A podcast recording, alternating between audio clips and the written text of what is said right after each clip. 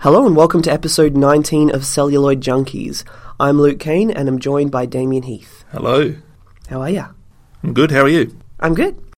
This month we are smashing every light bulb in this studio as we explore Terence Young's 1967 domestic thriller Wait Until Dark.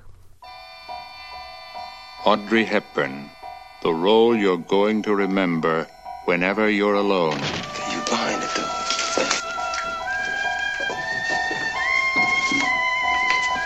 She's alone, stick it, still don't move. She is blind, and she is alone, with a terrible suspicion growing. Gloria, I know you're there.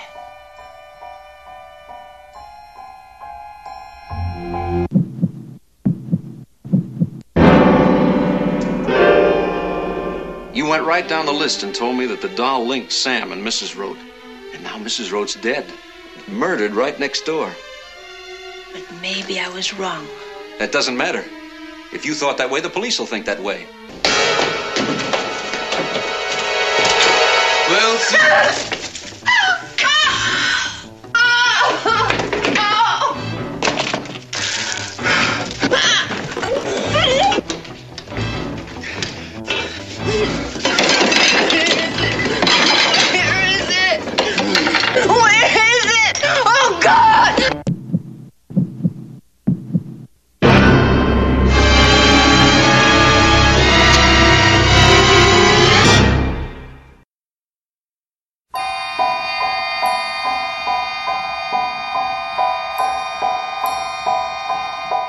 London, 1952.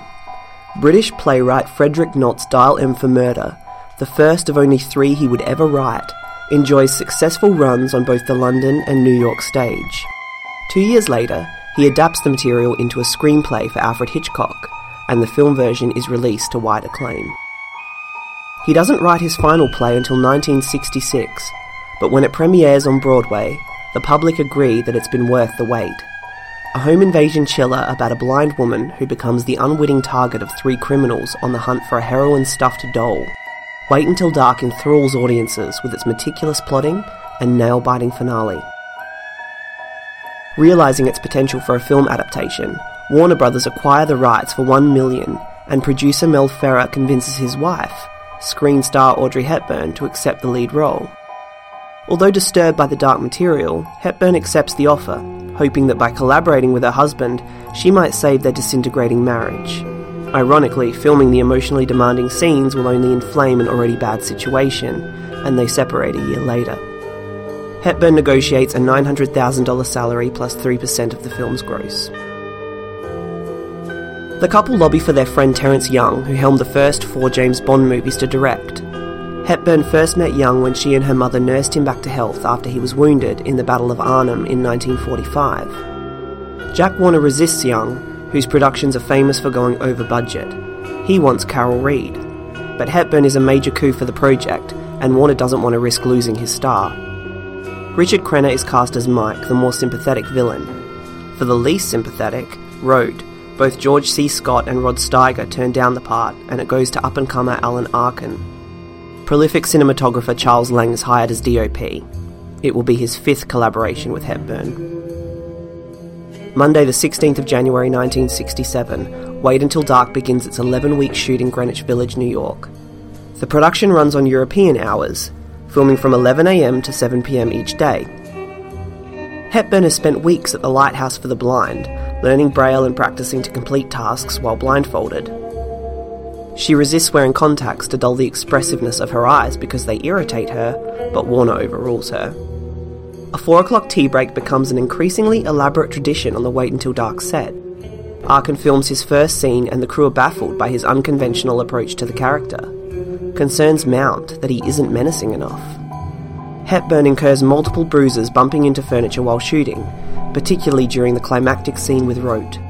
She misses her son Sean, whom she had to leave back in Switzerland, and receives little support from Ferrer, who acts more like an agent than a husband. By the time production wraps on April 7th, she has lost 15 pounds. Ferrer screens the film for Jack Warner. In the scene where Roat springs out like a cat at Susie, Warner jumps out of his seat in fright. He turns to Ferrer and gives him an enthusiastic thumbs up. The film premieres at Radio City in the US on October 26, 1967, to record breaking grosses. A trailer for the movie warns audiences that during the last eight minutes, the house lights will be darkened to the legal limit to heighten the terror of the breathtaking climax. It becomes the 14th highest grossing film of 1967. Hepburn's performance garners raves and she receives her fifth and final Oscar nomination. She will not make another movie for nine years. In 1981, Stephen King's non fiction novel Danse Macabre is published. In it, he writes of Wait Until Dark. The last 15 or 20 minutes of that film are utterly terrifying. In my view, Arkin's performance as Harry Roat Jr. from Scarsdale may be the greatest evocation of screen villainy ever, rivaling and perhaps surpassing Peter Lorre's in M. You took uh, half my research there. Did I really? Yeah, half my research just gone. So this will be a short episode. So, um, Damien, tell me what you thought about Wait Until Dark. I'm not sure when Warner bought the rights to Wait Until Dark, but I have a feeling it was not too long after the book was available. The play. Oh, yeah, sorry, the play was available. But I'm not sure it had even started running yet. And Audrey Hepburn apparently wanted Warner Brothers to state, uh, you know, openly that they had cast the movie and it was going to star Audrey Hepburn because she had received a lot of criticism for stealing Julie Andrews' role in My Fair Lady from the stage. Yeah.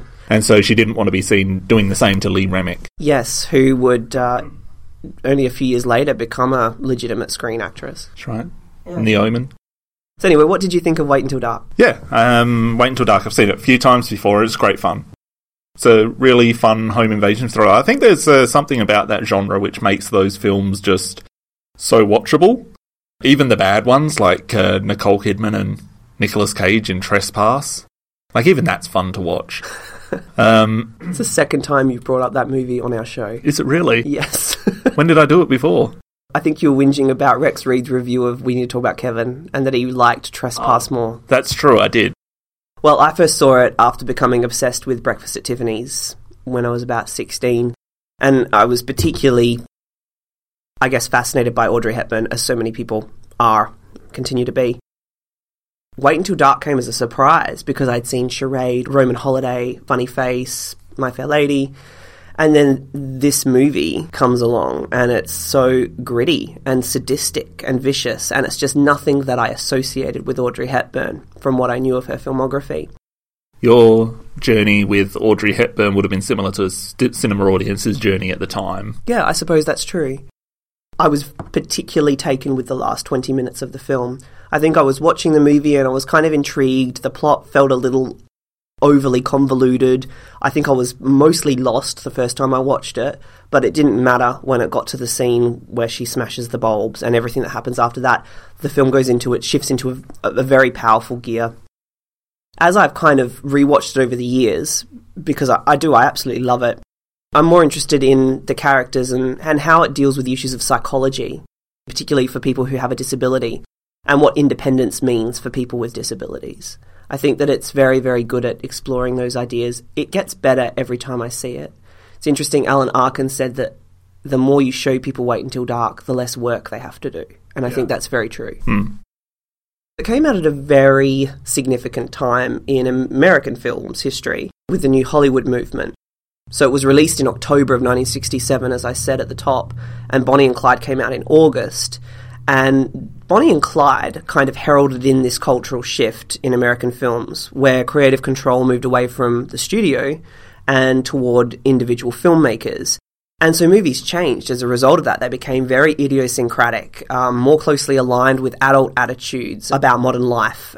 They more closely reflected the social and political disillusionment that was arriving with the Vietnam War. So we had these films that had kind of lost their innocence, the fluffy innocence that we saw with the whole Sandra Dee, Doris Day, Audrey Hepburn kind of filmmaking. And we got all these punchy, angry films that had a very distinctive voice and weren't trying to appeal to everyone. I think you can feel that shift happening when you watch Wait Until Dark. There's a little bit of the old in it, and there's a little bit of the new creeping in. So I just think it's a very interesting film in those terms. There's still kind of an old Hollywood storybook feeling about it, but then there are these influences like the heroin and the brutality of the ending where you can feel this change at play. And also, I guess that's uh, what Audrey Hepburn brings to this role as well. You know, Audrey Hepburn's a major movie star for the de- decade and a half at least prior to this movie. So you take in there all of those preconceptions about her and her characters and her movies, and it's kind of uh, turned on its head. And, and I wonder if uh, that changing uh, style of filmmaking had anything to do with her moving away, finding it easier to move away from acting as well. Um, because certainly this is not her bread and butter when you think about Audrey Hepburn, this kind of movie. I looked for some quotes. I really wanted to get her her feelings about Wait Until Dark. And I couldn't find any. I mean, she was ultimately Oscar nominated for this performance. I think it's an incredible performance, particularly because this week I've been kind of watching films that are neighbouring films to Wait Until Dark, and it's amazing how many actresses aren't convincingly blind. I think it must be one of the trickiest things to do. Mm. But Audrey Hepburn looks blind immediately, and you believe she's blind throughout the whole movie. She has this way of, of sort of gazing off into the distance that gives her this far away look and her eyes are set in the right direction as she's talking to people. They're not on people. And I mean, that's just one element of what she's doing. I mean, she also evokes fear on this primitive level. She makes the most awful sounds, you know, kind of yeah. retching sounds as she's being tortured. And you really do feel like, ugh, this woman's fighting for her life. And then on top of that, you've got, well, what I think is a performance about somebody trying to cope with depression We'll move into that when we talk a little bit more about the characters. But I think that's a very interesting point that you make. I think you're probably right that maybe the shift had something to do with Audrey's departure from the scene. I think probably mostly it was because she wanted to raise her sons. Yes.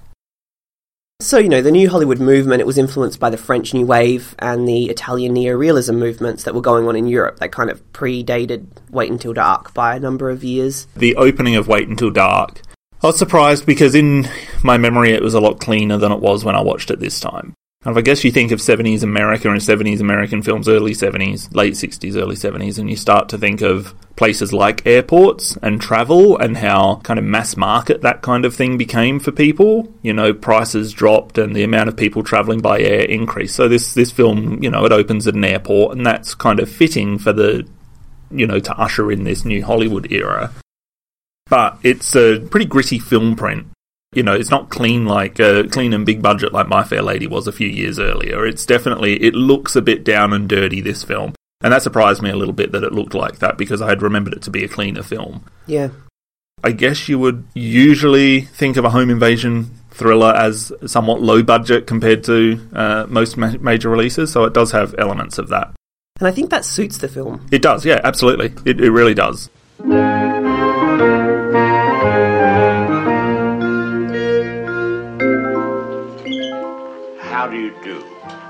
My name is Alfred Hitchcock. You know, a lot of people talk about this film as the non Hitchcock Hitchcock movie. Mm-hmm. How did it rate for you against some of his films that are comparable? I mean, obviously, the one that springs to mind immediately is Dial M for Murder because it's by the same playwright, but also something like Psycho or those sorts of films. Yeah, I mean, look, there's a lot of comparisons between Wait Until Dark and Hitchcock, and I guess you have to go back to people had probably been expecting Hepburn uh, to make a Hitchcock movie because she had been previously involved in pre-production on one of them. Uh, and you know, depending on who you speak to, Hitchcock hated her after that project fell apart, or it just fell apart and nothing like that ever happened. She's a different kind of actress than most of the actresses that Hitchcock casts. And I think she probably works better in a film that's not directed by Hitchcock than she would in a film that's directed by Hitchcock. But there's there's a lot of links to Hitchcock. The the single location setting for much of the action really echoes Dial M for Murder. Obviously, that's a, a product of the play, or even the Rope. source material and Rope. Yeah, definitely. The woman in peril who turns the book on the would be murderer's plot and becomes the killer herself. Uh, again, Dial M for Murder. And I think there's similarities to one of Hitchcock's major works that we've looked at in the past, which would be Rear Window, where both films feature a protagonist with a physical impairment. Uh, in this case, obviously, Susie's blind and L.B. Jefferies has his broken leg. Uh, and both of those are used as somewhat of a means of overcoming their threat. And I think that you can make a case that the characters in Wait Until Dark are preying upon Susie's new blindness. So this is a new impairment, something she's still getting used to, and they, they make such an obvious statement of saying that she's learning to cope with this, doing different things, being forced by Sam to do a lot of stuff herself, being forced by Gloria to do some things herself, but also her own references to her blindness and, and saying that she needs to be good, essentially be good at being blind. The three assailants who break into her house are essentially gaslighting her.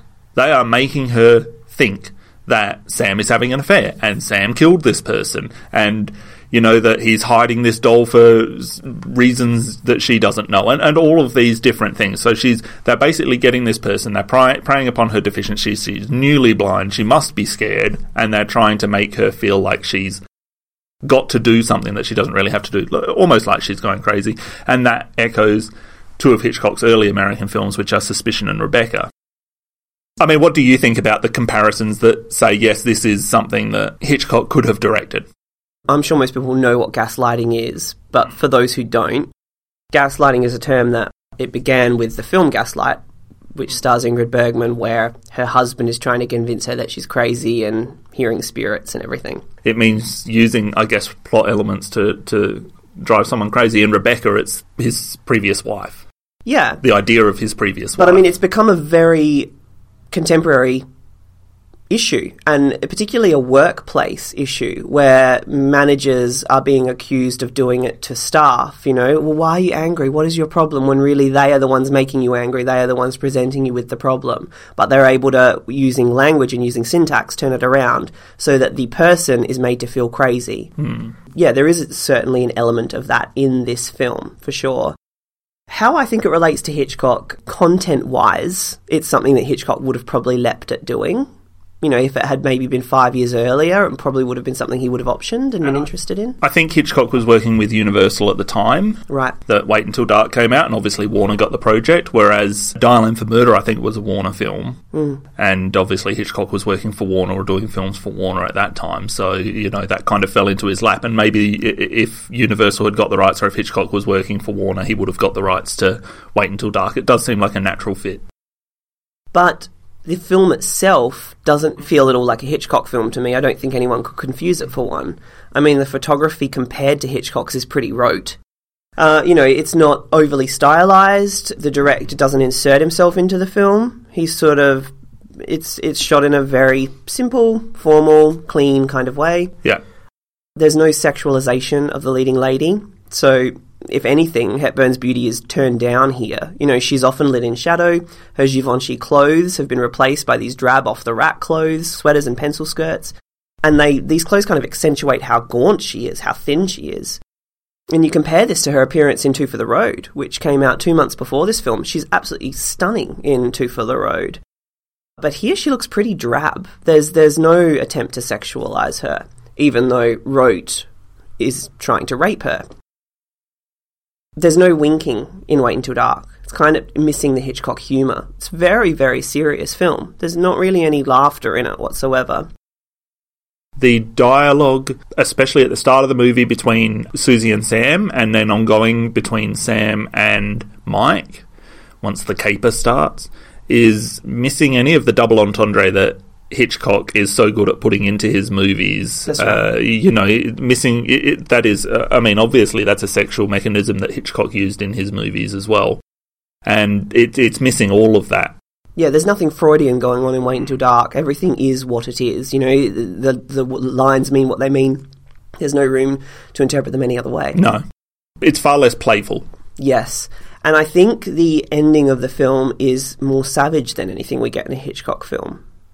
I think it's more protracted because the director sort of steps out of its way and just lets it play out. It might also just be the writing, but with the exception of Psycho, a couple of scenes in Psycho, I think Wait Until Dark is is a more savage film. Well, what scenes in Psycho would you say are as the shower scene? But the shower scene is so stylized even. I mean, it's a series of shots, that music, and then pulling down the shower curtain and the zoom into the eye. And I mean, there's so many things in the shower scene in Psycho that are representative, and there is nothing in Wait Until Dark that is representative. It is what it is. That's what you get. You know, it's a true horror ending. That's right. It is a true, and maybe that's what makes it more savage for me is the fact that it, it's sort of just awful, Yeah. and there's no subtext going on. I think also something you could say for it is that, you know, if you've got somebody who's going to a hotel that seems, you know, a little bit iffy and she only stops there out of necessity, that she's already in more peril than somebody who is at home uh, and safe in their own home. and blind. And blind, yes. I mean, look, even if you take that out of the equation, being attacked in your own home is uh, feels far more savage than being attacked in a in a hotel room, and that's purely because you should be safe in your own home. And the other thing is, there's a lot more sadistic foreplay with Roat than there was in Psycho. In Psycho, the shower curtain opens and the slashing starts. Yeah. In this film, he's putting a clo- dangling a cloth over her head, looping a gonna say- cane around her neck. He makes her say, "Please, can I give you the doll?" Hmm. He uses fire and throws gasoline all over the room. There is so much leading up to that final moment where he comes at her with the knife. it's not in really any of those later Hitchcock movies, the the post nineteen fifties movies, that there's a villain quite like Alan Arkin's Roat in any of Hitchcock's films. Yeah. Are you gonna give me that doll, Susie? I can't. I don't believe you, Susie. I can't. It, I don't have it anymore. What is that? Stop it. No, I'm not gonna ask you again, Susie. So when you want to tell me where it is, you're gonna have to tell me. I can't. It isn't here. You're lying again. Oh, what is that? It's just, it's just my hand.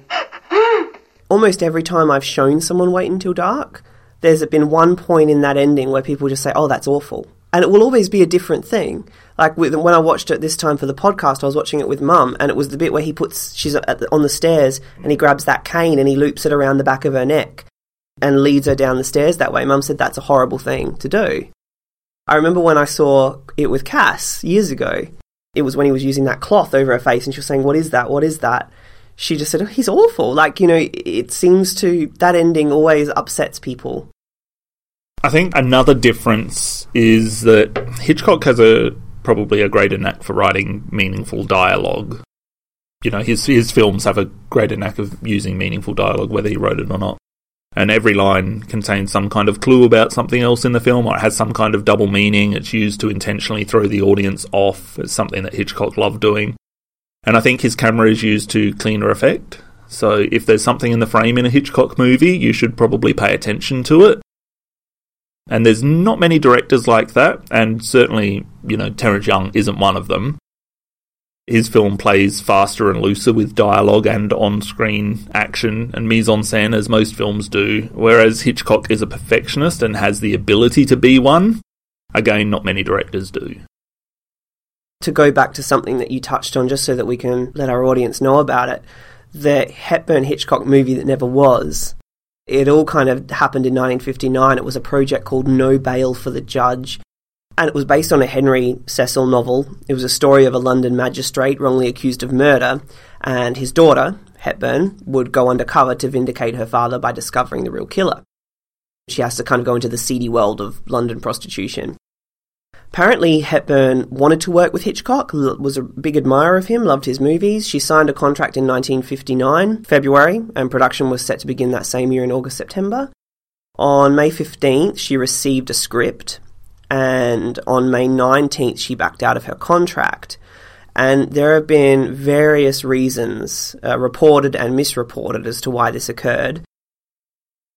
Laurence Harvey and John Huston were attached in smaller roles. They backed out when Hepburn backed out, and Hitchcock ultimately walked away from the project. So, you know, everything from Hepburn got pregnant and didn't want to go back to work so soon after having a baby. Unfortunately, the baby turned out to be stillborn. Other things have said that she objected to a scene Hitchcock had added where her character is sort of raped Marnie style and choked with a necktie. But again, I couldn't find any sources that went, yep, absolutely. You know, every it was all conjecture. And what I read about that is that possibly because this is during a really rich period in Hitchcock's filmmaking career, where in 1958 he released Vertigo, and 1959 he released North by Northwest, and 1960 he released Psycho. So, you know, to have been around that time, you can only imagine what kind of film this would have been when it when it got released, if it got released. And I had heard that because he did North by Northwest with Warner Brothers, and then his next film Psycho was released by Universal, that he was in the process with his manager of switching from Warner Brothers to Universal. And Warner Brothers had the rights to the screenplay. Audrey Hepburn had taken some time off after her, the birth of her child, and when Hitchcock had finished doing the promotion for Psycho, or finished doing the filming for Psycho and started doing the promotion, he'd spent so long doing that that he had pretty much switched over to Universal, and the project still being in Warner's hands, it just kind of fell through because Hitchcock, Hitchcock was no longer attached to it for that reason as well. So there's a, there's a lot of different stories about why that didn't occur, but certainly being in 1959, you know, shot 1959, released either late 1959 or early 1960, you can imagine it would have been a pretty spectacular film. I did end up looking at that article you suggested, which was Writing Hitchcock about No Bail for the Judge. Mm-hmm. That was really good in terms of conveying the whole story and all the different. So if anyone's interested, we'll post that link in our show notes. Yep. Uh, you can read all about it.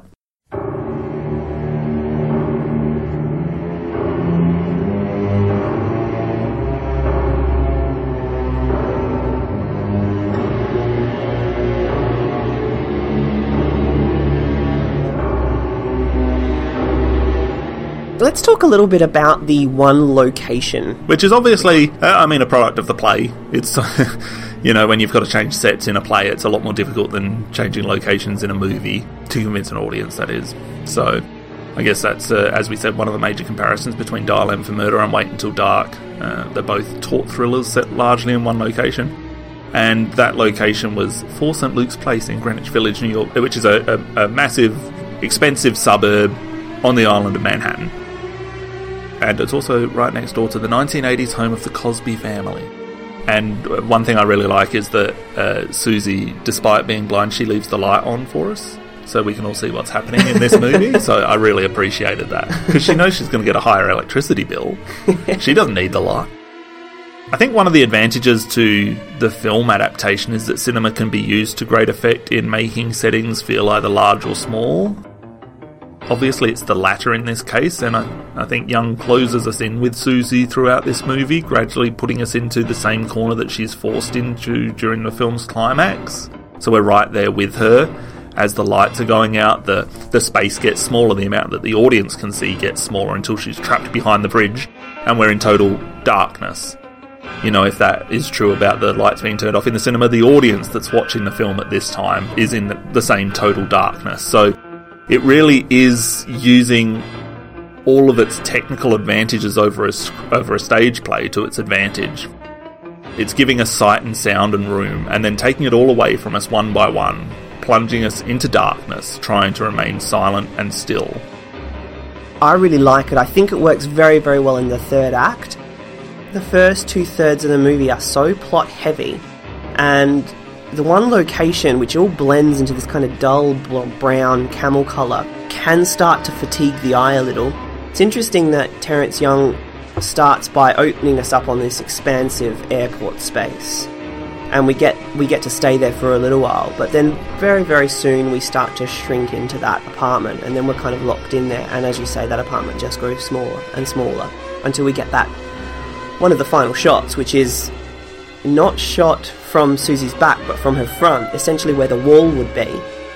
And we can just see her thin frame wedged between the side of the refrigerator and the wall as she's fumbling for this refrigerator cord, trying desperately to find it.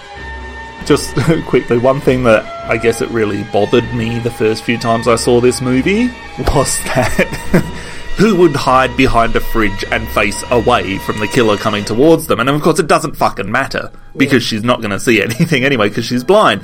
And it bothered me so much that someone would do that because nobody, everybody would hide facing forward so that if the killer came and opened the door or came over the top of the fridge, you could see them. Right? Am I right? Yeah, but she's trying to find the refrigerator light. Yes, I know, but it's her only chance. But she's she's blind as well, so that you know it's not even an option, and you got to you got to watch some of that scene by going, hey, there's there's a, there's different elements at play here than if it was a sighted person. I think it really uses that to its advantage because it makes it almost scarier that she's facing away. It does, you're right, absolutely. And I think the film is very, very good at exploiting her blindness. The very first horrifying moment of Wait Until Dark for me is when she walks into her wardrobe and puts on her scarf, and as she throws her scarf, she brushes or disturbs the hair of Lisa's corpse, which is hanging in a body bag on her closet door. That's a great visual, that scene. Yeah, it's so morbid and creepy. But then the film does it again and again and again, like when he's reading out the number to the police but dialing a different number. Yeah. Or when he's she's scared and he has to take off his glove to hold her hand. You know, it's constantly reminding us that this woman is being her, her disability is being exploited in the most cruel and underhanded Well, way. also the fact that these three people who go to her house before she's introduced in the movie are hiding in plain sight, so to speak, and they're right next to her. Yeah. And she says, Gloria, I know you're here. The framing of some of those shots is pretty extraordinary. Hmm. He places them at different levels in the house and they're in the shadows. Yeah. And it's just eerie, you know, to see a woman who thinks she's alone walking around her apartment and we know she's not. Do they know that she's blind at the start of the movie? So before they go in there and before she comes home, do they know that she's blind? I think they must work it out pretty fast because she's tapping with her cane to get in. I think they do work it out pretty fast, but Roat says go and stand behind the door, which wouldn't have been effective if she wasn't blind, because she obviously she would have seen him. Yeah, certainly Roat knows. Whether or not the other two know, I think hmm. what choice do they have? You know, Yeah. she's coming home, they just stand there and then, oh, okay, luckily she's blind. yeah. All could have fallen apart at that point if she wasn't blind. One of the choices that I love about the film is that the apartment is below ground level. Hmm. And as the night comes and as the situation gets more and more uh, drastic, that starts to feel like a grave. Particularly when she's under near the fridge and you're just so conscious of people's footsteps going through that window. The only other thing I'll say about the one location is that when Mike is about to leave for the last time after Susie's worked everything out, and Roat comes up and kills him, stabs him from behind. Mike falls down the stairs. Susie doesn't know what's going on. She's just screaming out Mike's name, and as she's doing that, Roat turns, he closes the door, and then he puts that steel chain around the door. I think that by then we've been in the apartment so long that when he does that, he's not only locking Susie in, he's locking the viewer in. Now we feel like we can't get out. At least getting out was an option because that door was never locked. But now we can't get out, and that's that elevates the excitement or elevates the intensity of watching the film. Yeah, and that immediately followed that line by Mike. Uh, Susie asks, "What's he going to do now?" And essentially, you think that it's over at this point. Well, because you think Roat's dead. Well, yeah, you, you think Roat's dead, but also Mike isn't proceeding with looking for this doll. He's about to leave the apartment. So, yeah, you think it's over at that point, and then it's that's taken away from you. It's in the left-hand drawer. The doll. Gloria said so. Susie, I'm going to ask you once more. This is no time for mistakes. Are you sure the little girl saw the doll there? Are you sure this is all true? I'm saving my husband's life, aren't I, Mike? So, with regards to the plot, I mean, it is it is very convoluted and very complicated. I think it does take quite a few viewings to understand everything that is going on, all the particulars of what's happening, because the audience is asked to follow three strands of plot. They need to know what actually happened to the doll, first of all. And we don't find out what actually happened until maybe an hour in, because Gloria took it. When we see it under the couch. Well, when Gloria brings it into the apartment and puts it under the couch. We need to understand what the criminals are trying to convince Susie happened to the doll. And then we need to understand how the criminals are associated with one another and what their individual motives are. So we need to know that, okay, Lisa had a doll stuffed with heroin, and she was meant to, I suppose, share that with Roat, but she planned to double cross him. And he ambushed her at the airport. She quickly gave the doll to Mike and then went off with him. She knew that the only thing that was going to keep her alive, which is exactly what Susie knows, is that if she doesn't give him the doll, that's the only thing that's keeping her alive. And then we need to understand that the criminals are trying to convince Susie that Mike was having an affair with Lisa. Sam. Sorry, Sam was having an affair with Lisa. That he killed her and left her body in Asbury Park, and that the doll is the only thing that is tying him to the murder. So Susie better find the doll, otherwise Sam might go to jail. And then we also need to know that, well, actually, what happened was Sam took the doll home, tried to find the doll, couldn't find it, contacted Lisa, said he couldn't find it. Now, Lisa at that point was obviously calling him with Roat standing by her with a knife, saying, You better call him and get this doll back. That's presumed. And um, the reason he couldn't find it is because Gloria took it to her little apartment and then and then brings it back in the middle of all of this unfolding. It's very complicated. There are a couple of things that people have raised about the plot that they consider holes, and I just wanted to talk to you about them, okay? So you get your thoughts on them. Why does Roat dress up to play three different characters when Susie is blind? Uh, that's a good question. Well, a lot of people a lot of people say that and it irks me and I'm really really glad I've got this podcast platform to explain it to everybody.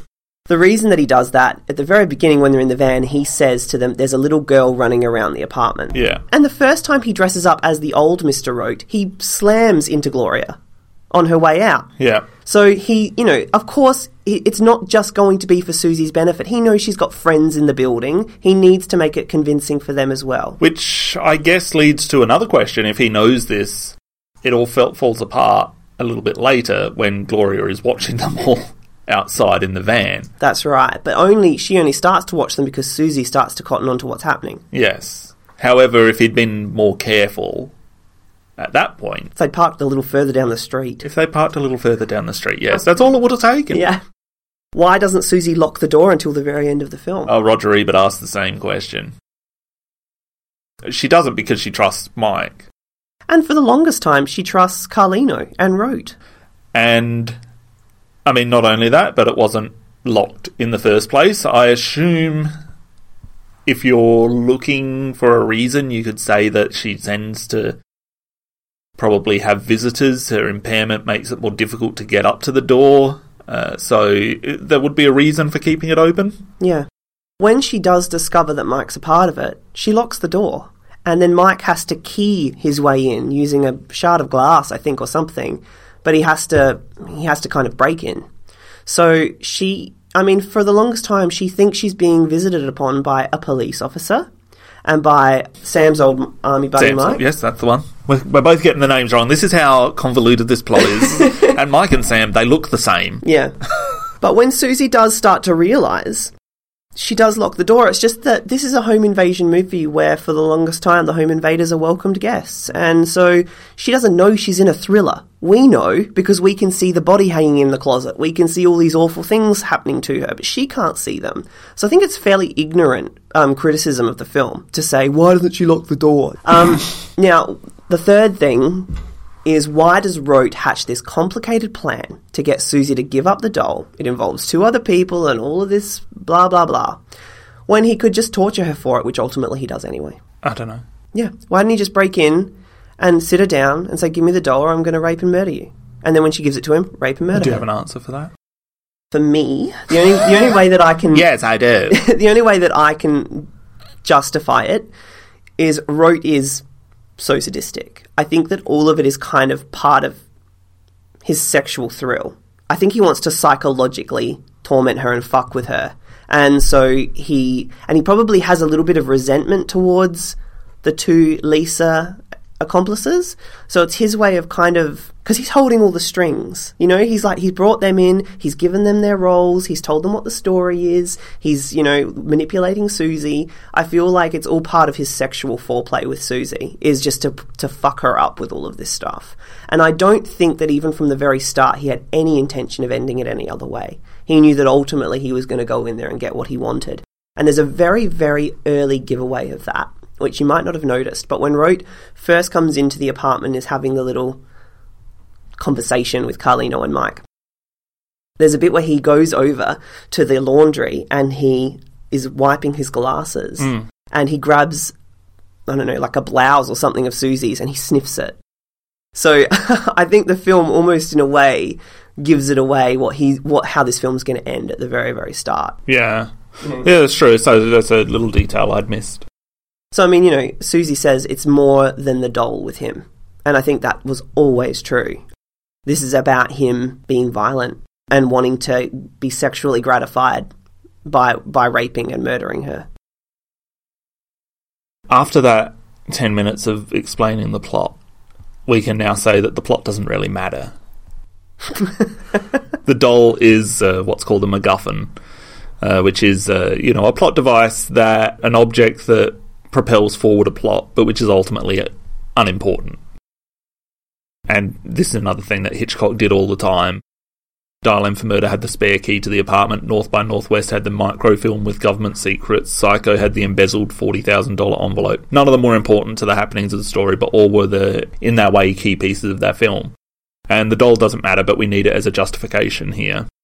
The stories revolving about, around why and how and who came into the contact with the doll and for what purpose all serve one purpose, which is to get inside the house and torment Audrey Hepburn.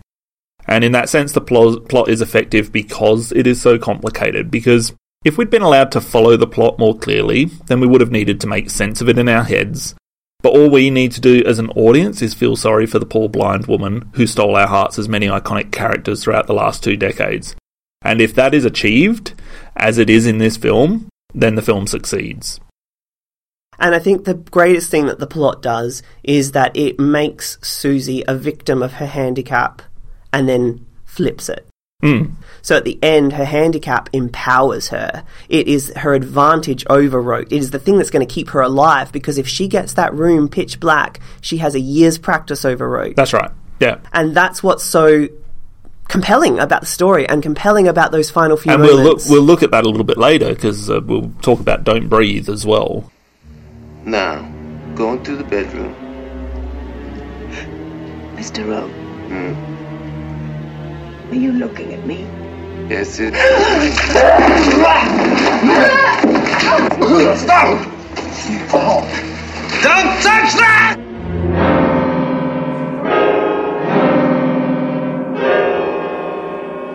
What do you have to say about Hepburn in this role? Did you like her in it?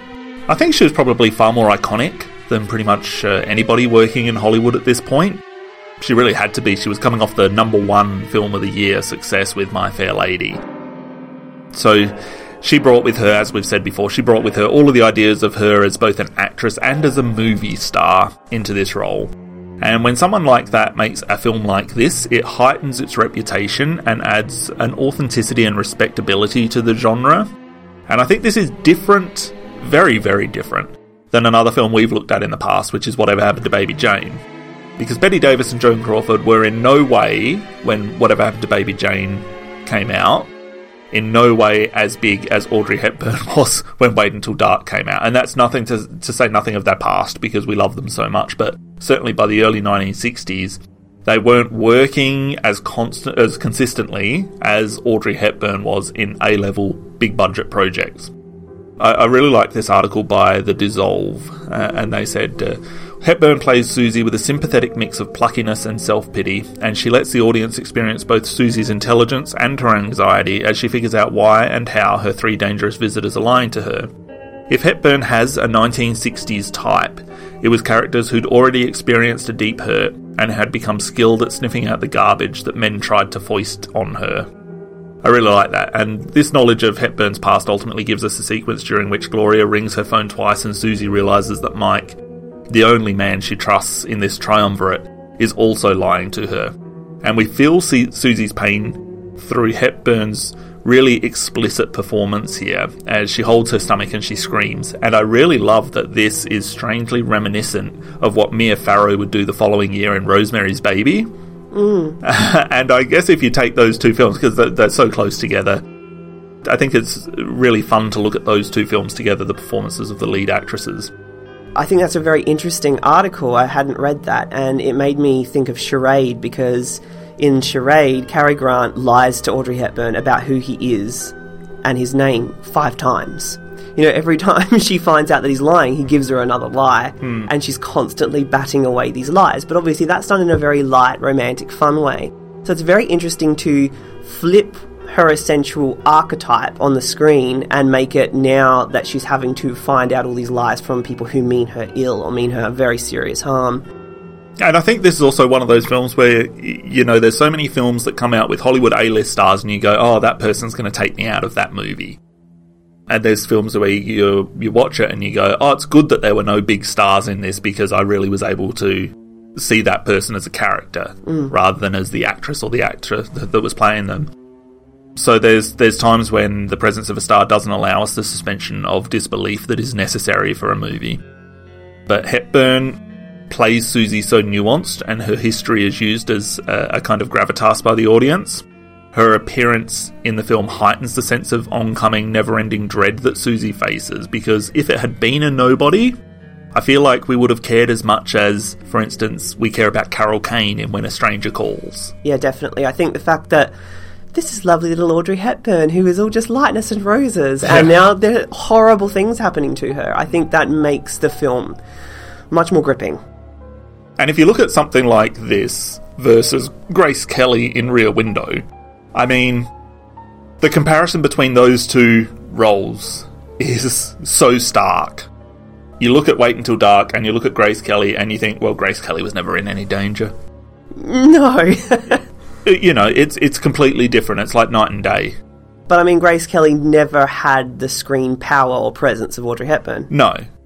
And the other thing as well, Grace Kelly was kind of chameleon like. You know, you could kind of put her in anything and she would be okay. The point I'm trying to make is that Rear Window and, and Grace Kelly's role and, and until Psycho, the role of Hitchcock women was not to do what Audrey Hepburn does in this movie. It was to look pretty.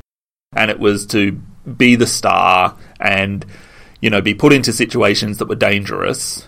But I guess they were never in that kind of danger that you su- suspect that Audrey Hepburn is in in this film. No, the peril feels very different. Yeah. One interesting thing about this film, probably the thing that I love most about it, is that, and, and it's probably the central message, if there's a human message in Wait Until Dark, it's this. Sam is constantly making Susie do things herself. To the point where, you know, at one time, exasperated, she says, Do I have to be the world's champion blind lady? And he turns to her and emphatically says, Yes. And it's interesting that Mike is always running to do things for her. You know, he puts out the fire. It's the very first thing he does when they meet. He's handing her things, he's calling numbers for her. I'll go to Sam's studio and get the doll. He very quickly conditions her to become dependent upon him. So the people who mean Susie well, her husband, Gloria, they're always making her do things herself. Hmm. Whereas the people that mean her harm, like Mike, Carlino, even Roat, they're always superficially helping her. Even at the end, when Sam enters the apartment and finds Susie cowering behind the refrigerator, in a rather kind of exasperating thing, he makes her find her own way to him.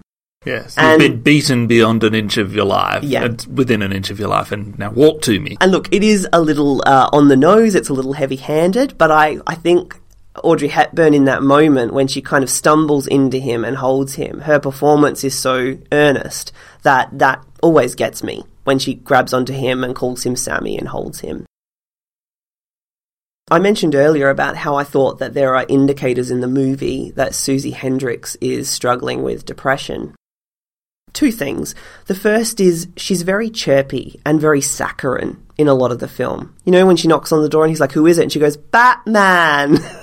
Oh yes, you know, she's always making these terrible jokes and like she's always saying, oh, truly, truly terrible oh, jokes. I'll be the There one some- reading Peter Rabbit in Braille. There is some really bad dialogue in this movie. I mean, I know it's no, it's meant to be cutesy. Yeah, but it's it's almost almost like a parody of happiness, and maybe that is just bad writing. But when you place it next to, there are a couple of really genuine scenes, and they're the scenes where she has her little quibble with Sam, where he says to her, "Yes, you do have to be independent," and she goes, "Well, then fine, that's what I'll be. Tell me what you want, and that's what I'll be." That's a beautiful moment in the film, and it's elevated by Mancini's nostalgic, beautiful score the best moment that illustrates Susie's depression is after Gloria's tantrum. When, you know, she says, I wish I could do things like pick out a necktie or, you know, cook a souffle. And she goes, and I know I look dreadful half the time. And then Gloria says, No, you're gorgeous. And then Susie says, What a lovely thing to say. Gloria says, Well, you know, we can't have everything. I'm not gorgeous. So, uh, and it's such a lovely, sweet, beautiful moment, but the fact that the character switches or vacillates so dramatically from this over the top, cheerful, bad jokes, happy as Larry person to suddenly breaking down and and talking about what she can't do and how sad she feels, that how inadequate she feels. To me, that's a symptom of depression. And I mean, look, a year ago she was in a car crash, and it was the fire from the crash that made her blind. As you say, this is someone still trying to come to terms with what's happening to her and, and this new life that she has. I think all the characters in this film that are good are suffering from post traumatic stress disorder. Because Hepburn has some real issues with fire. Sam was in the war, but Susie makes a point of saying to Mike he's never told me about it. Mhm. Gloria has two parents who are going through a divorce and they're not interested in their daughter, and she obviously has some rage issues. So all the good people in this film are fucked up. Did you close the door? Yes. But I didn't hear it shut. Okay, so it's open. Please shut the door. Close it yourself. You're nearer. Gloria, close the door. No! Gloria! No, I won't! Listen, you little monster, I won't put up with this one more minute. Arkin actually, he- he got a lot of criticism for his performance, for being a little bit over the top. What did you think? I feel like he's pitch perfect. Yeah. He's a foil to the other two who are less over the top than him. He's got an understated level of brilliance and deceit that allows him to overcome a later double cross at their hands. And um, I think his dark sunglasses, which he wears inside, almost reflect Susie's blindness in a way. I don't think that there's a suggestion that they're alike, but I think that there is some kind of Like they're kind of perfect inverses, like so there's a precursor to them being the last two alive. Yeah.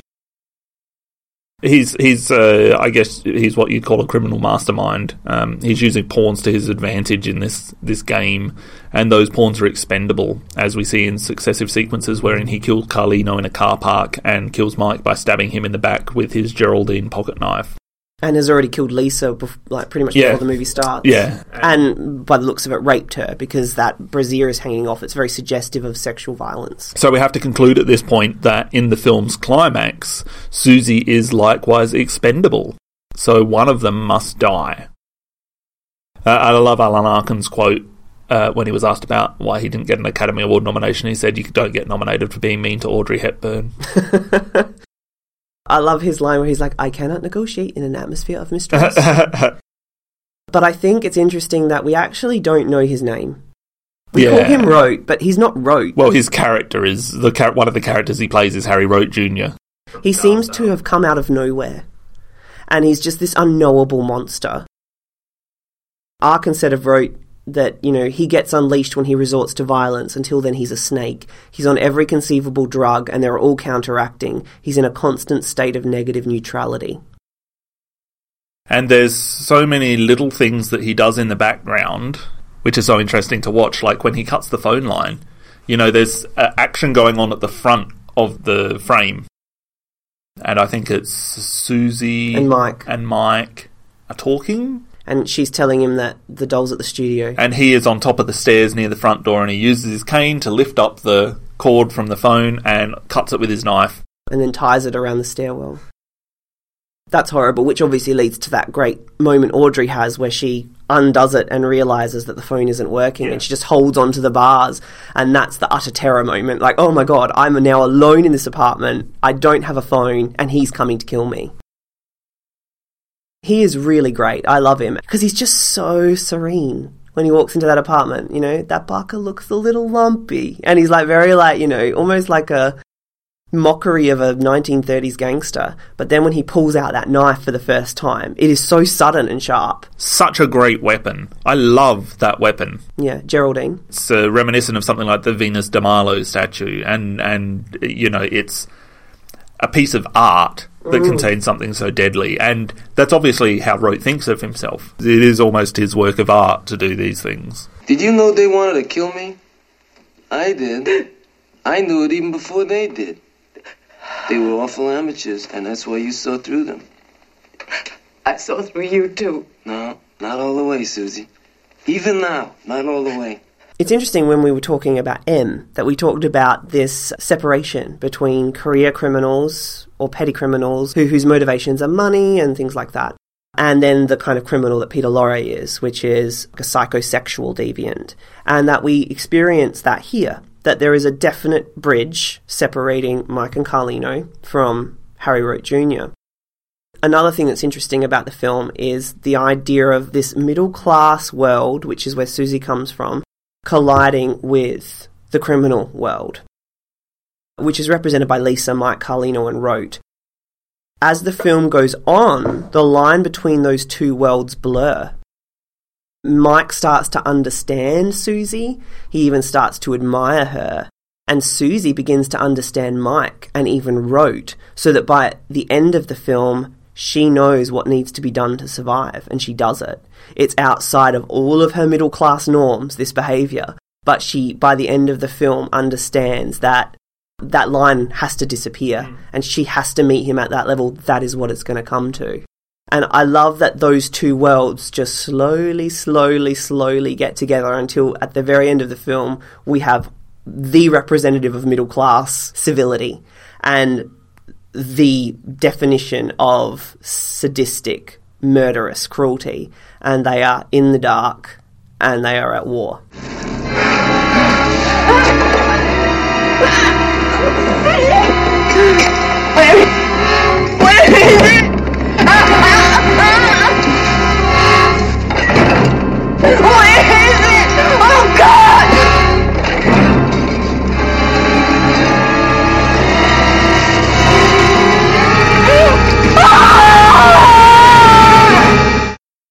Uh, Cinephilia and Beyond wrote an article and they said it's Hepburn and Arkin's dynamics that ultimately steal the show, with his flamboyant, never quite over the top performance as the embodiment of pure evil, and her passionate, fully dedicated interpretation of a seemingly hopeless woman in ultimate peril, finding the inner strength to come out victorious in the end. I just want to read you this quote. Which have you read Terence Young's quote on trying to convince Audrey Hepburn to take a film role? No. He said, First of all, you spend a year or so convincing her to accept even the principle that she might make another movie in her life. Then you have to persuade her to read a script. Then you have to make her understand that it is a good script. Then you have to persuade her that she will not be totally destroying her son's life by spending six or eight weeks on a film set. After that, if you are really lucky, she might start talking about the costumes. More probably, she'll just say she has to get back to her family and cooking the pasta for dinner, but thank you for thinking of her.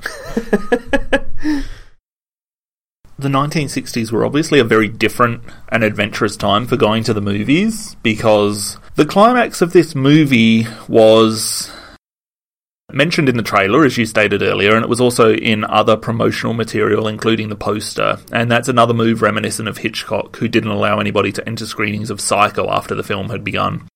Uh, the Psycho posters, for instance, stated that very theatrically that the manager of this theatre has been instructed at the risk of his life which is which is really great. And you pair Hitchcock with you know wait until dark, saying that the lights will be turned down, and and people like uh, William Castle mm-hmm. was it? Yeah.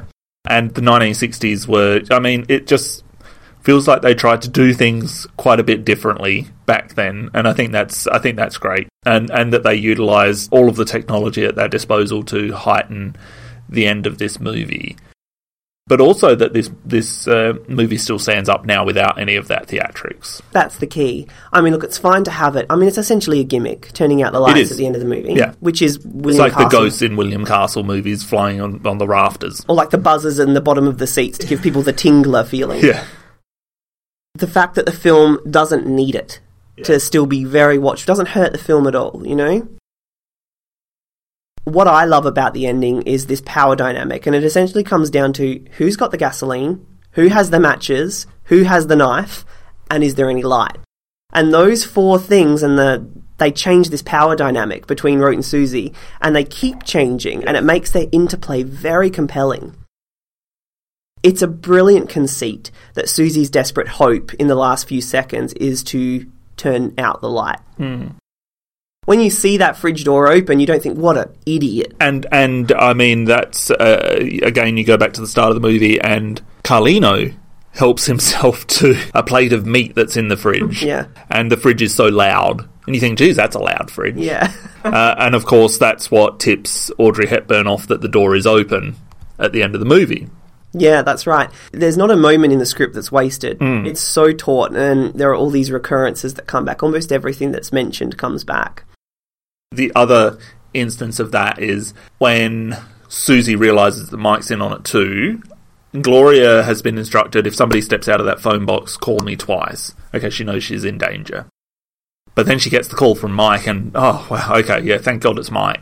But then she gets the, those two rings again, and that plot device of that being used more than once Mm. is really used in, in such a, a crucial manner in this film. Uh, that's probably my favourite little part of the movie before the ending. Of those devices. Yeah. Even though we know Mike's in it from the beginning, we don't expect that double phone call to happen. No, that's right. And when it does, it's emotionally crushing for her, and it makes sense. And also because Gloria has just done her job in such a, a, a great manner. She's done exactly what she's asked, but it's going to break Audrey Hepburn's heart. Yeah. Uh, and I think But also save her. Uh, but also save her. Yeah, that's true.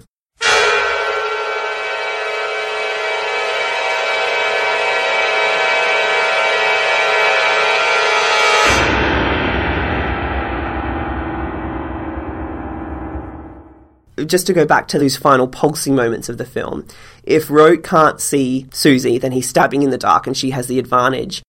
It not only works as a terrifying cinematic device to take our vision away, and therefore, for the very first time, put us in Audrey Hepburn's shoes. We can't see anything.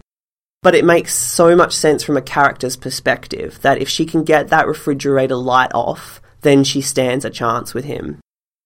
I'll just say one more thing about the ending a lot of our international listeners won't know this, but sexual violence against women has become an issue in Australia over the last couple of weeks, and it was triggered by a stranger rape and murder of a young comedian named Eurydice Dixon in Victoria. Just a few weeks ago, she was walking home from a gig. It was late at night.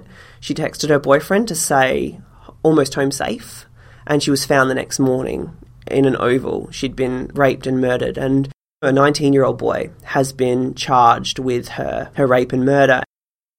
Victorian police issued a Facebook post that told women that they needed to walk in pairs, that they shouldn't be walking alone at night. It gave them all of this sort of this list of things that they need to do to protect themselves, and it's upset a lot of women because women have responded saying, well, we shouldn't have to amend our behaviour. We should feel free to wear what we want, to walk home at night by ourselves. And why don't men stop killing women? That's the problem, not the fact that women need to walk home alone at night.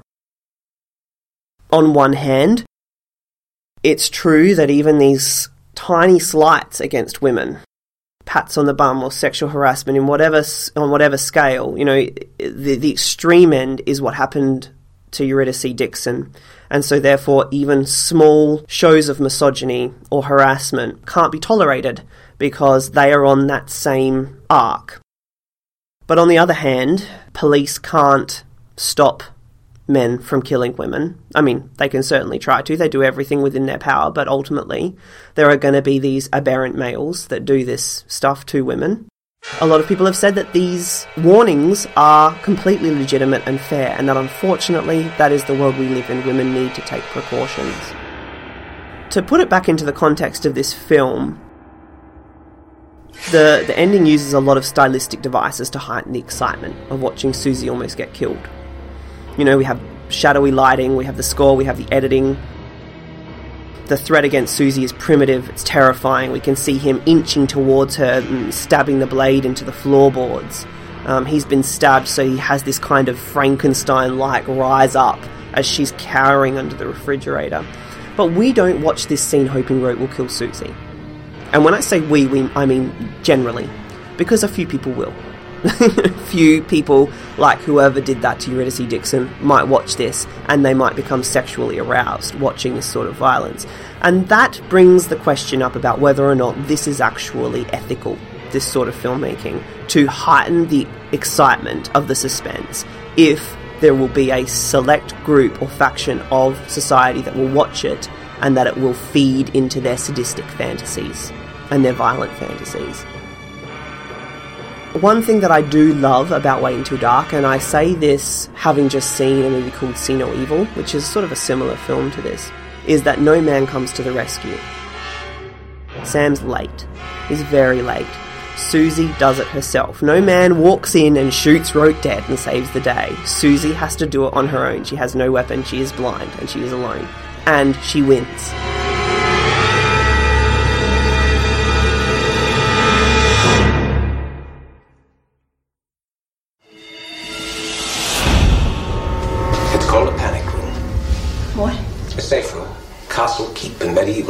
Medieval times. Board concrete walls, buried phone line not connected to the house's main line.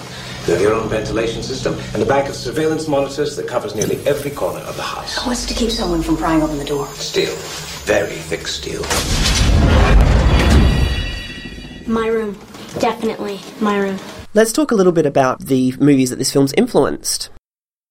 One that immediately springs to mind, huge hit over a decade ago, was Panic Room, David Fincher. Hmm. I love Panic Room, but I don't think it's aged as well already as Wait Until Dark has. And I think that that's mostly because there's an immodesty to Panic Room. You know, there's all these technical flourishes, it's very rigidly controlled. I don't feel as close to the characters. I think there's less emphasis on the characters and more emphasis on the director. Fincher's films tend to be a little over concerned with aesthetics and technique at the expense of characterizations. I would agree with you. And uh, if anyone's listening who can make it happen, put Panic Room on Blu ray. There's a great moment in Panic Room where Jodie Foster goes around and smashes all the cameras and all the glass mirrors, and that is so evocative of the scene in Wait Until Dark. I remember when I was in the cinema watching Panic Room in 2002, I thought, ah, it's a little like homage to this film. Also, Panic Room has a scene where the particular psycho of the three, so I guess the Roat character, charges towards Jodie Foster and he's got a sledgehammer and with every inch that he gets closer to her he slams that sledgehammer down very much in the same way that Roat is using the knife to inch forward by stabbing it into the floorboards to get to Susie. So there are a lot of similarities and homages in that film. They both take place in Manhattan. Wait Until Dark in the Greenwich, Vill- Greenwich Village, which is to the south of Central Park, and Panic Room is in the Upper West Side, which is obviously to the upper west of Central Park. So they're both on the island of Manhattan. In Panic Room, the threat is very immediate uh, to the tenants of the home. They're, they're aware that this is going to be a game of survival on several levels, both against the oncoming threat from the assailants and with the daughter against her illness later in the movie.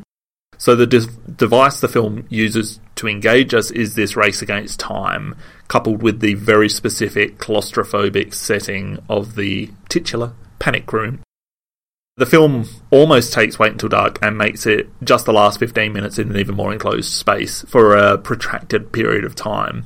That the intruders have so much room in this four story house and therefore so many tools to use in their quest, and conversely, the protagonists have just one small space with limited resources, is a really good juxtaposition that I think this film uses to its advantage. Do you want to talk about the next film that we raised as a yeah, so Don't Breathe, we mentioned earlier, and that one came out a couple of years ago. I guess very similar to Panic Room in that it's got a blind person, and very different to Panic Room in so many ways.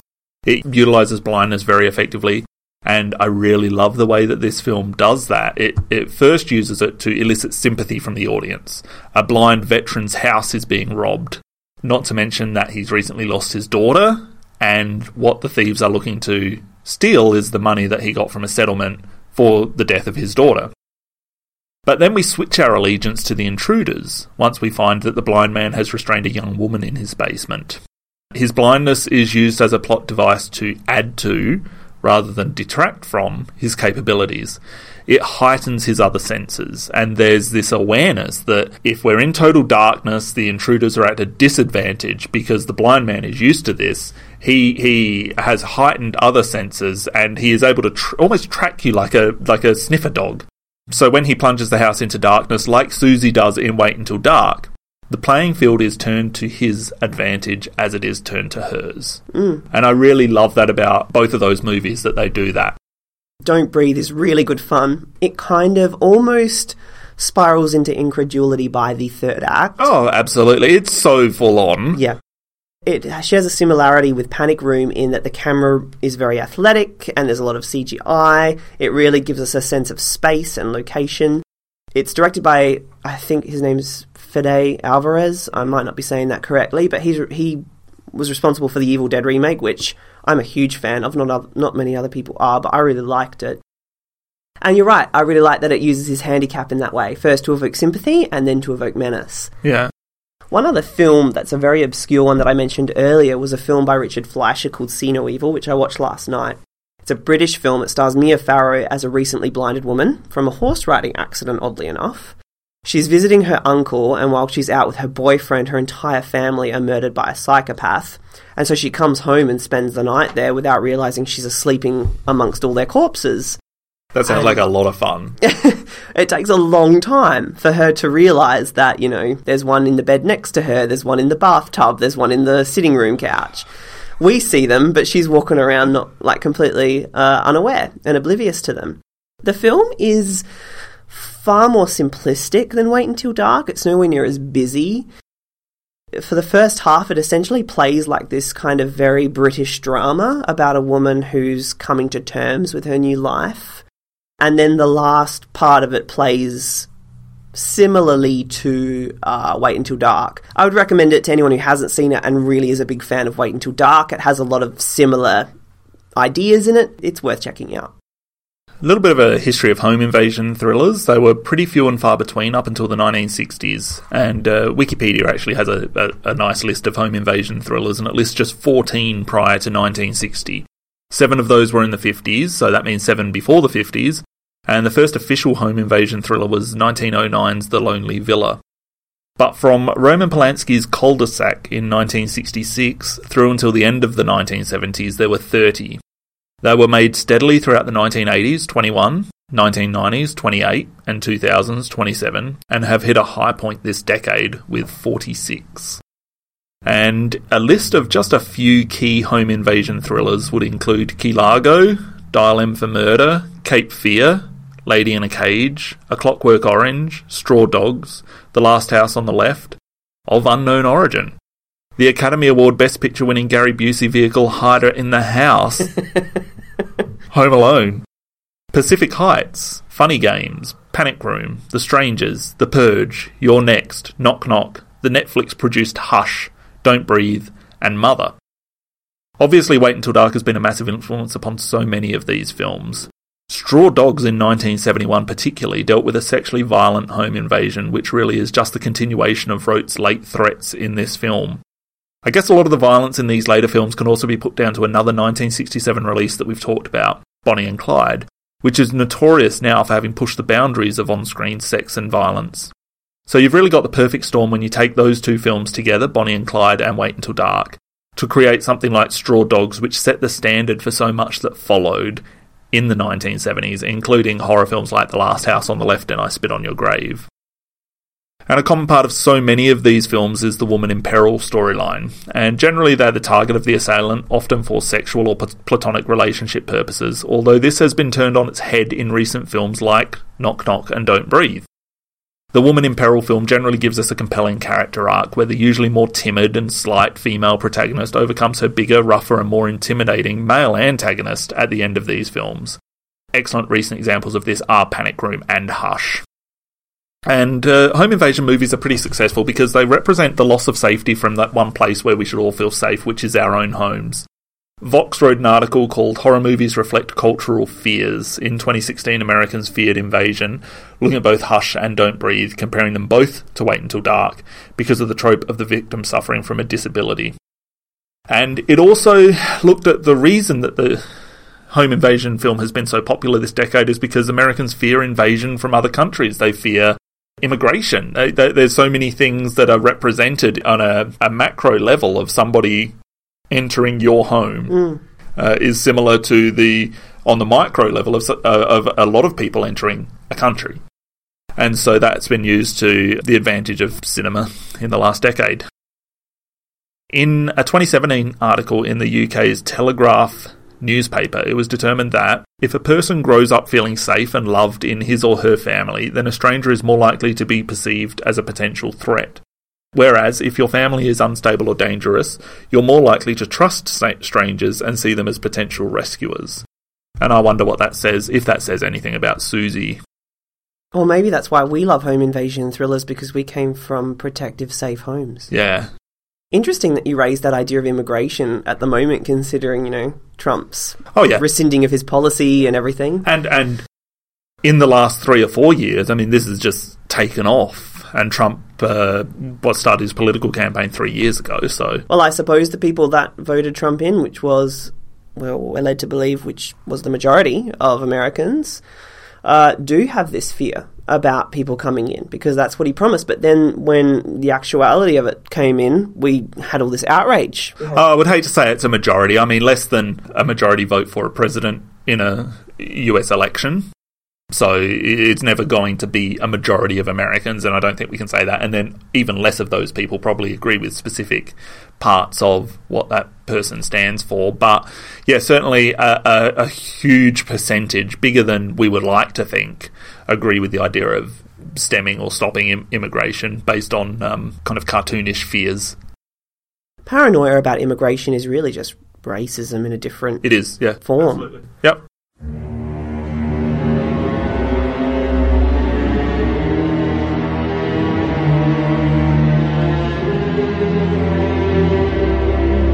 Damien, why don't you take us through Wait Until Dark's release and reception?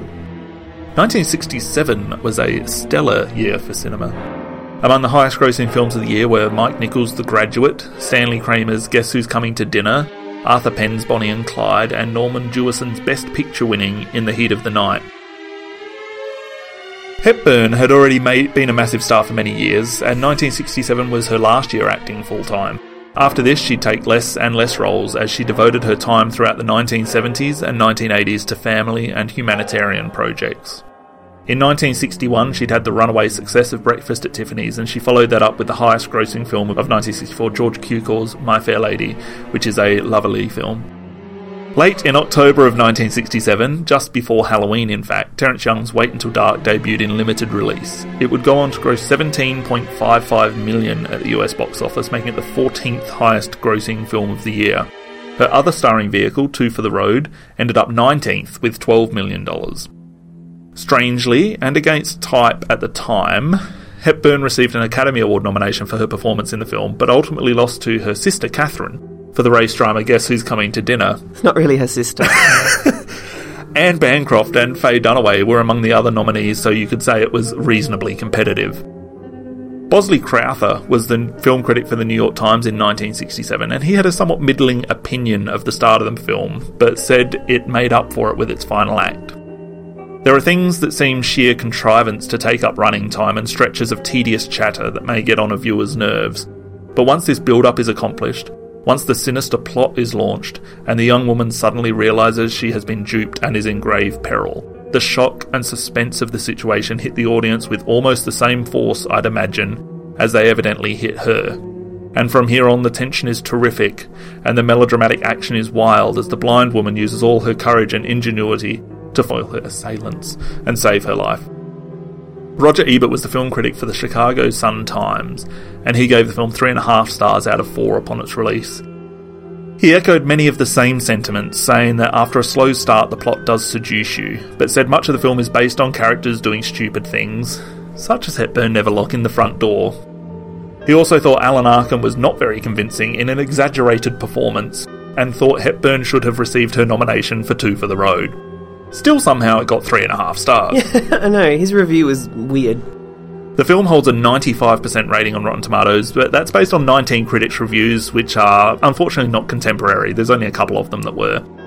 It's been featured extensively as one of the prime examples of the home invasion genre. It was ranked 55th on the American Film Institute's list of 100 Years 100 Thrills in 2001. Knott's other adaptation, Dial M for Murder, was 48, and Hitchcock dominated the list with nine entries, including eight in the top half, five in the top 20, three in the top 10, and Psycho at number one.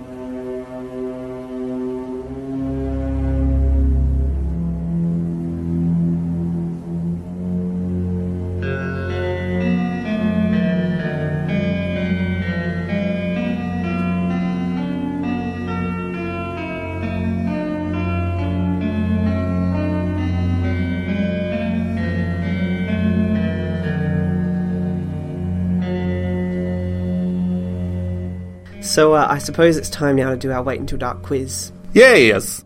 I'll go first. Damien, Charles Lang was DOP on four of Audrey Hepburn's films. Besides Wait Until Dark, name two of them.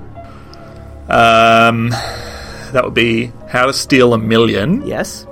And. Hang on, how many am I naming? Two. Of, yeah. Two of the others. Okay. How to Steal a Million.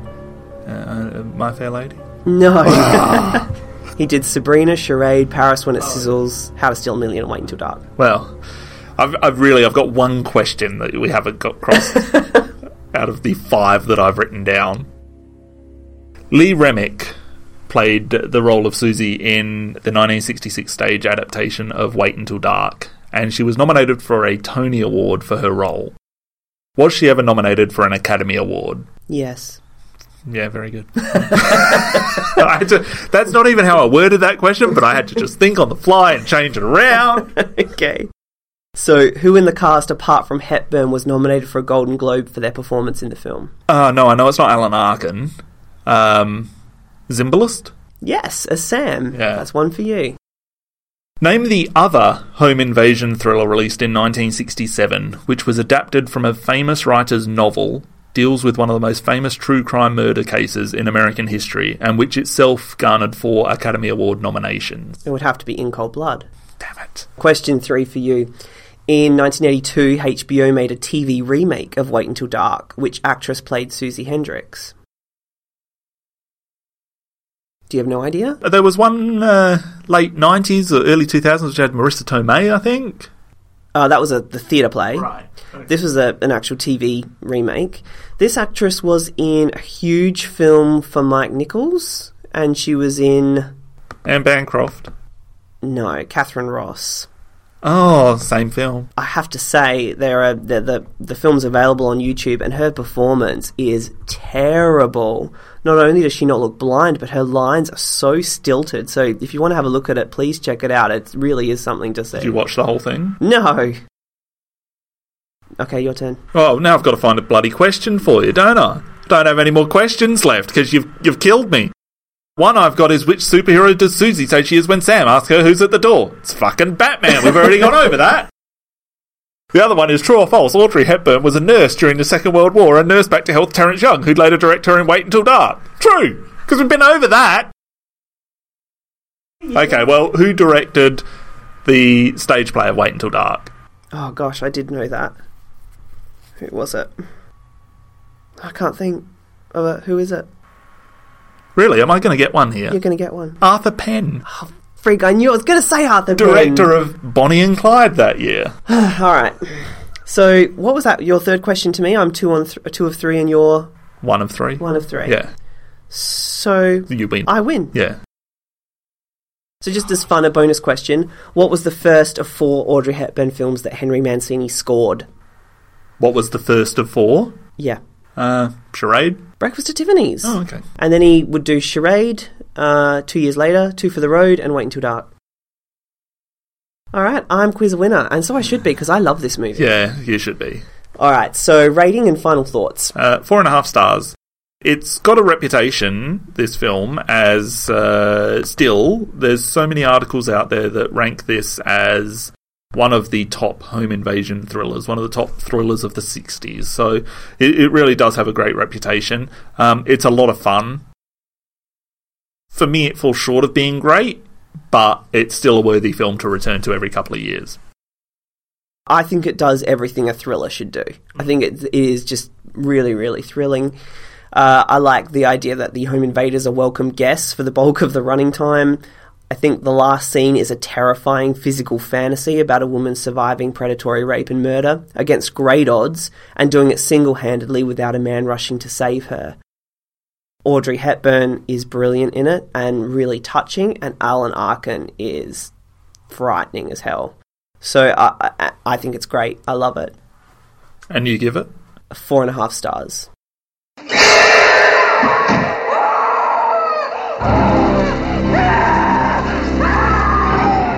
So that concludes our episode of Wait Until Dark, continuing our exploration of women filmmakers. Next month we are going to profile Patty Jenkins' 2003 biographical drama Monster.